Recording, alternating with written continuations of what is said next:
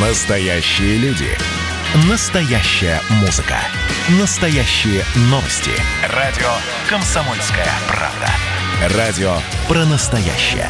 97,2 FM. эм.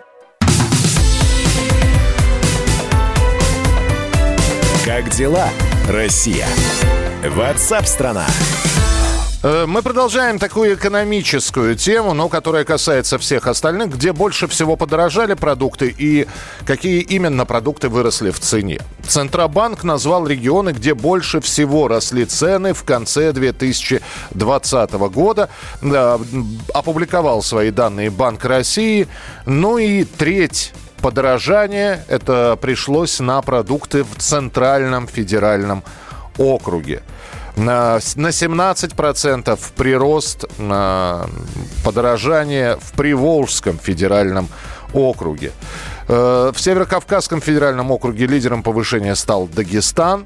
На северо-западе э, лидерами по инфляции в Дальневосточном федеральном округе стали Амурская область, Еврейская автономная область и так далее. Но помимо всего этого еще и опубликована статистика Росстата, э, который назвал наиболее подорожавшие в январе продукты. И э, Росстат сообщил, что сильнее всего выросли цены на овощи, Э, э, Хлеб подорожал почти на процент. Э, При этом ранее премьер-министр России Михаил Мишустин заявил о выделении 4,5 миллиардов рублей для сдерживания повышения стоимости хлеба. Ну и в финале Росстат сообщает, на сахар, подсолнечное масло и яйца цены понизились. С нами на прямой связи координатор гражданского проекта «За честные продукты» Александр Брашко. Александр Анатольевич, приветствую вас, здравствуйте. Михаил, здравствуйте. Александр Анатольевич, для того, чтобы начать наш разговор, нужно понимание. А, Повышают цены продавцы или все-таки производители? В нашей стране э, за последние 10 лет принципиально изменилась система розничной торговли. Э, то есть если буквально э, в 2000-е годы мы с вами видели, что э, покупатели продукты пи- питания приобретают на мелкооптовых рынках, на сельскохозяйственных рынках или в небольших э, магазинчиках, то, конечно же, э, последнее время э, основные покупки делаются э, в сетевых магазинах. Мгм. Не только в гипермаркетах, в супермаркетах, но и, опять же, да, это специфика нашей страны, что магазины шаговой доступности, в отличие от всего мира, мы превратили в филиалы сетевых магазинов. Поэтому э, оптовое звено э, разрушено, э, оптовики самостоятельно не могут на сегодняшний день э, выбирать именно каналы там реализации, ну и крупные производители вынуждены основной объем э, производения продуктов питания реализовывать именно через сетевую розницу. Мгм. Ну, э, Результат- да, да, извините, Да, пожалуйста. Да, простите, Да. ради бога, тогда я одного не понимаю. Хорошо, сетевая розница. У нас сетевые магазины расположены на территории всей страны. Есть крупные сет- сетевики, есть мелкие сетевики.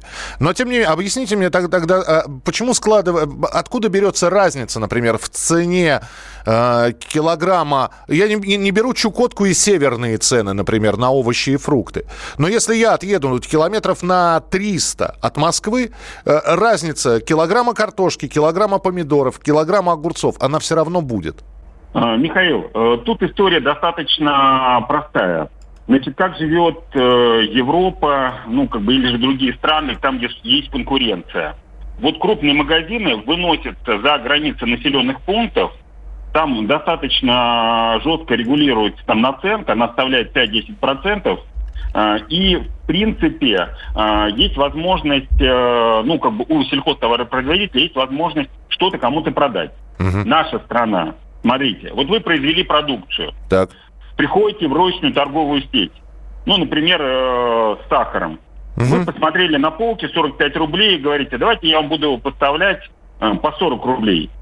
А вам розница говорит, какие 40? Ты нам поставляй по 15. Говорите, почему? Ну мы же должны заработать.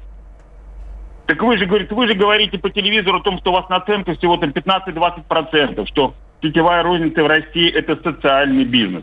Он говорит, это телевизор, Мгм. а это жизнь. Поэтому мы с чем сейчас с вами сталкиваемся? А, Вот весной у нас по всей стране прошла так называемая операция «Лимон». Это когда э, фрукт, да, стоимостью в опте 50 рублей, э, всей стране пытались продать за 500, за 600 рублей. Она была неуспешная для э, сетевой розницы. Почему? Потому что покупатель стал покупать шиповник, э, там, или другие, там, черный смородин, то есть другие продукты, которые имеют именно витамин С. Я ну, вот про, опера... э... про операцию «Лимон» не слышал, я слышал про операцию «Имбирь».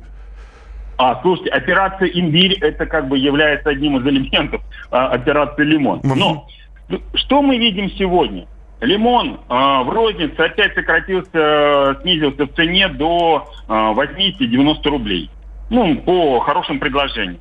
Михаил, а теперь скажите, а, кто из нас из сетевых, кто из сетевых магазинов а, заплатил штраф за то, что в течение длительного времени а, ну, фактически, на мой взгляд, да, то есть вводил в заблуждение потребителей и имел именно такое э, дополнительный доход.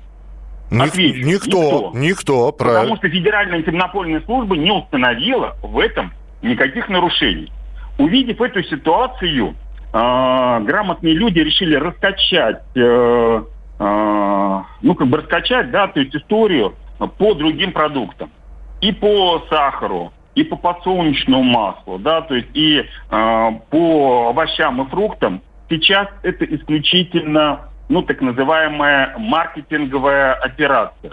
Основная ее цель попробовать заработать э, не 50, а 100, 200, может быть, где-то 300 процентов э, на центре. Соответственно, те э, поставщики, которые не согласны да, с такой аморальной практикой, но они вынуждены закрываться. Почему? Потому что физически э, некому продать свой продукт. Ну, спасибо большое за комментарий. Э, не скажу, что он обрадовал э, меня, да и, наверное, наших слушателей. Александр Брашко, координатор гражданского проекта «За честные продукты». Ну, в общем, граждане, товарищи, что, что здесь можно сказать?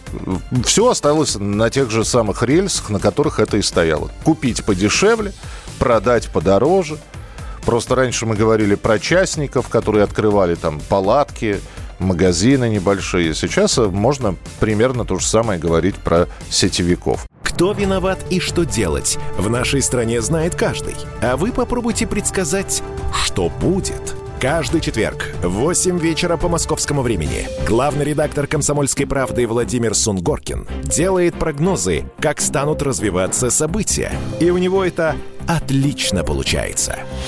У нас очень сильная налоговая служба. Руководитель ее, господин Мишустин, это один из выдающихся управленцев. Ему бы возглавить правительство. Байден может победить с минимальным перевесом.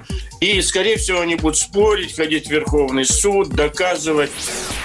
Карабах станет азербайджанской территорией, каковой она является по всем международному праву и, извиняюсь, по решениям, специальным решениям Организации Объединенных Наций.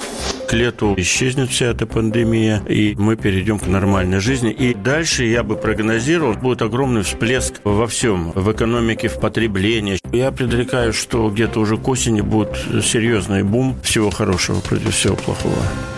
Хотите знать, что будет? Включайте радиоприемники каждый четверг в 8 вечера по Москве.